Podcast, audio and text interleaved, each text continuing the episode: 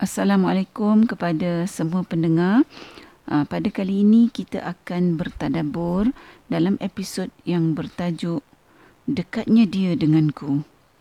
Uh, tadabur kali ini adalah berdasarkan ayat 186 surah Al-Baqarah iaitu firman Allah yang bermaksud Dan apabila hamba-hambaku bertanya kepadamu tentang aku, maka bahawasanya aku adalah dekat Aku mengabulkan permohonan orang yang berdoa apabila ia memohon kepadaku.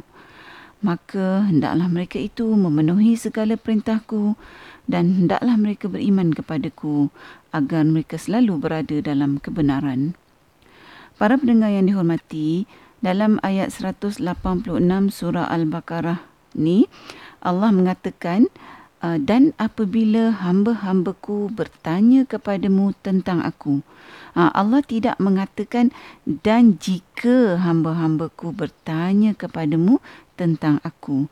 Ha, jadi maksudnya Allah Taala memang yang Maha mengetahui uh, dah tahu bahawa kita ni hambanya akan bertanya tentang dia.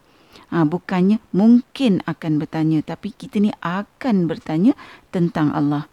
Ha, jadi kalau kita imbas masa zaman kita kecil-kecil dulu kan, ha, kita pun tanya soalan yang sama. Kita tanya pada uh, ibu bapa kita ataupun pada orang yang lebih dewasa, kita tanya soalan, di manakah Allah? Ha, kita pun selalu dengar kan kanak-kanak mm, tanya, sebab kita sebagai orang dewasa, kita dengar kanak-kanak tanya, Allah tu kat mana ya? Ha, malah uh, sebenarnya orang-orang dewasa juga di kalangan yang bukan Islam, uh, mereka tanya soalan yang sama. Allah tu di mana? Ha, jadi hakikatnya memang Allah dah tahu manusia akan tanya tentang Allah. Ha, maka pertanyaan ni dalam ayat 186 surah Al-Baqarah ni ha, Allah bagi tahu dia terus jawab pertanyaan manusia tentang dia bahawa bila hamba-hambanya bertanya mengenai dia Allah menjawab bahawasanya aku adalah dekat ha, iaitu Allah beritahu kita secara terus bahawa Allah tu sentiasa dekat dengan kita. Uh, realiti dalam kehidupan ni ya kalau uh, kita nak berjumpa dengan orang-orang yang berkuasa, orang yang berpengaruh, uh, orang yang uh, mempunyai kedudukan yang tinggi, uh, mereka yang mempunyai pangkat yang besar, uh, tentulah ianya bukan merupakan uh, satu perkara yang mudah nak jumpa orang-orang ni. Uh, jadi kalau kita nak jumpa orang-orang uh, sebegini, Ha, kita tak boleh lah kan terus pergi ketuk pintu mereka ha, dan bagi tahu mereka saya nak jumpa sekarang boleh tak? Ha, macam yang kita tahu kan kita kena buat appointment atau temu janji dulu. Ha, itu pun kalau kita ni dibenarkan atau dapat buat temu janji. Ha, sebenarnya kalau kita nak buat panggilan pada orang yang uh, menjaga temu janji orang-orang yang uh, berpangkat tinggi, yang berpengaruh dan sebagainya ni pun uh, nak dapat buat panggilan pada orang yang jaga temu janji ni pun merupakan perkara yang amat sukar. Ha, kalau kita hubungi orang yang menjaga temu janji, uh, orang-orang yang berpengaruh berpangkat tinggi ni, uh, mereka akan tanya kita dulu kan, kita ni nak jumpa untuk apa? Ha, jadi kalau mereka rasakan sebab kita nak jumpa orang yang berpangkat tinggi yang berpengaruh ni, uh, bukanlah merupakan uh, perkara yang penting, Ha, ada kemungkinan permintaan kita nak berjumpa dengan individu yang berpengaruh, yang berkuasa, yang berpangkat tinggi ni ha, mungkin tak kesampaian lah. Ha, kalau kita ni dibenarkan pun untuk buat temu janji, ha, selalunya kita kena tunggu dalam jangka masa yang lama sebab ramai orang nak jumpa orang-orang ni. Ha, orang-orang yang uh, berpengaruh ni uh, sukar kita nak jumpa dia sebab uh, dia sangat sibuk dan jadual dia sangat ketat jadi dia tak boleh uh, senang-senang je bagi masa dia pada sesiapa saja. Uh, jadi kalau uh, bukan semua orang uh, boleh berjumpa dengan uh, orang-orang yang hebat ni maknanya orang-orang yang terpilih sajalah yang boleh berjumpa dengan mereka. Uh, ini walaupun hakikatnya yang kita nak jumpa tu adalah manusia juga macam kita.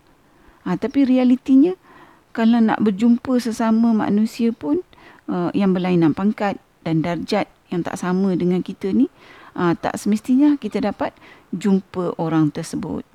Hmm, kalau nasib kita baik Ha, kita dapat jumpa dengan mereka-mereka yang hebat ni dengan izin Allah.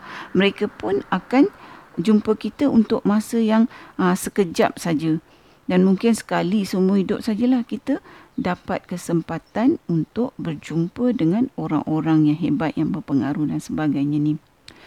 Ha, tapi para pendengar, kalau kita lihat ayat 186 surah Al-Baqarah ni, uh, macam kita kata awal tadi Allah Subhanahu Wa Taala beritahu kita bahawa pada bila-bila masa saja Allah tu dekat dengan kita. Allah bagi tahu kita bahawa kita tak memerlukan perantaraan untuk kita berhubung dengan Allah. Ha, jadi kalau Allah tu dekat, maknanya Allah tu sentiasa bersama dengan kita. Dan Allah berikan berapa banyak sajalah masa yang kita nak uh, bersama Allah. Uh, kita tak perlu buat appointment, uh, tak perlu melalui proses yang sukar uh, macam kita nak jumpa uh, sesama manusia macam kita cakap tadi. Kita panggil Allah, Allah janji Allah akan jawab. Uh, jadi kalau kita bandingkan keadaan antara sesama manusia macam kita kata tadi tu uh, betapa istimewanya setiap kita ni kepada Allah Subhanahu Wa Taala yang memberikan kita layanan dan perhatian dan Allah menjawab panggilan kita ni tak mengira masa, tak mengira waktu, tak mengira keadaan dan tak memandang pun pada status kita. Ha, yang pentingnya Allah kata kita panggil Allah dan Allah tidak akan sesekali meninggalkan panggilan kita tu tanpa jawapan. Ha, jadi bagaimanakah Allah menjawab panggilan kita?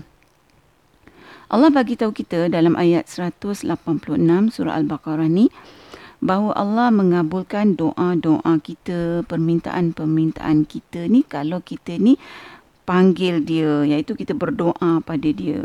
Ha, jadi maksudnya kalau kita nak sesuatu uh, tapi kita tak berdoa iaitu kita tak panggil Allah, kita tak seru Allah, kita tak mohon pada Allah, ha, macam mana permintaan kita tu nak dimakbulkan kan sebab kita tak berdoa.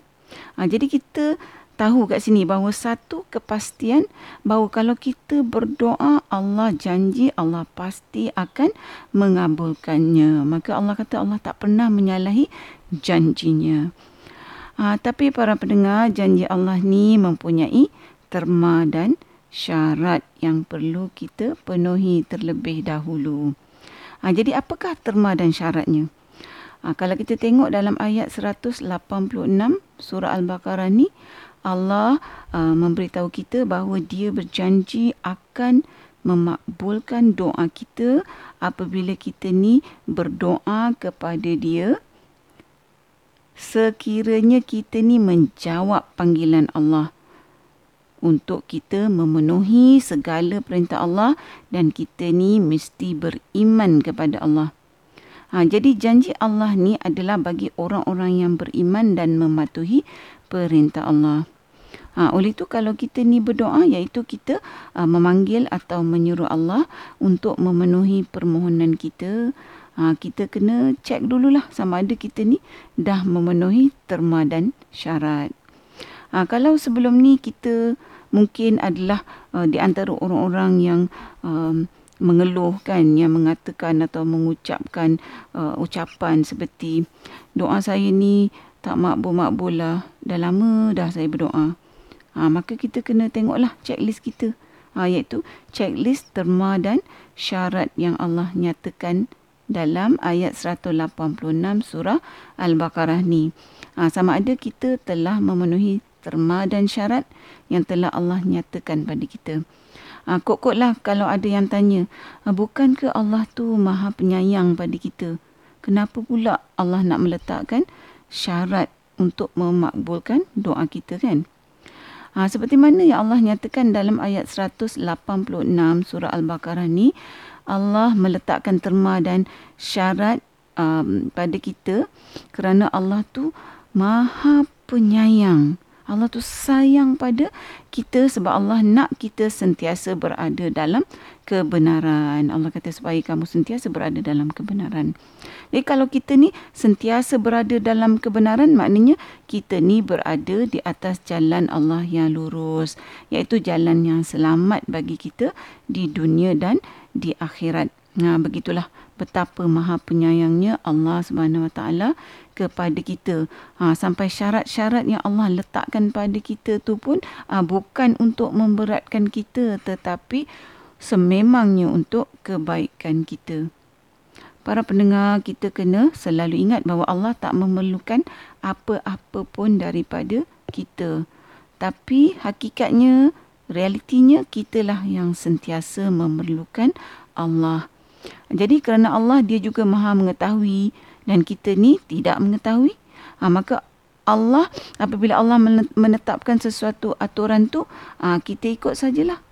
Ha, jadi jika kita ni beriman kepada Allah iaitu kita percaya sepenuhnya ha, kepada Allah maka kita tidak akan mempersoalkan hmm, apa yang Allah suruh kita buat apatah lagi sesungguhnya Allah tu maha bijaksana dalam menentukan segala sesuatu. Ha, jadi kalau kita ni ha, tak mahu mengikut aturan Allah maknanya ha, kita rasa kita lebih bijak lah kan. Ha, maknanya kita ni tidak mengakui bahawa Allah itu maha bijaksana.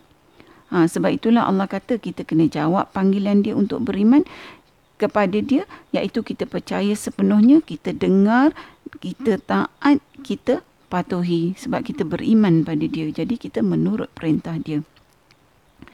Para pendengar yang dihormati, ah, saya ingin juga kongsikan betapa hebatnya ya kasih sayang Allah kepada orang-orang beriman yang memenuhi perintah Allah.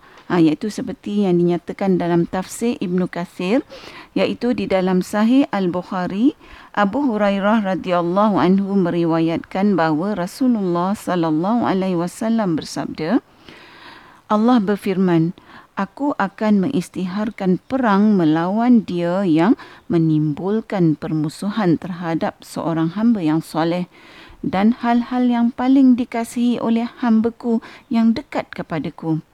Adalah apa yang telah aku ajarkan kepadanya dan hambaku terus mendekat kepadaku dengan melakukan nawafil iaitu berdoa atau melakukan perbuatan tambahan selain apa yang diwajibkan hingga aku menyintainya.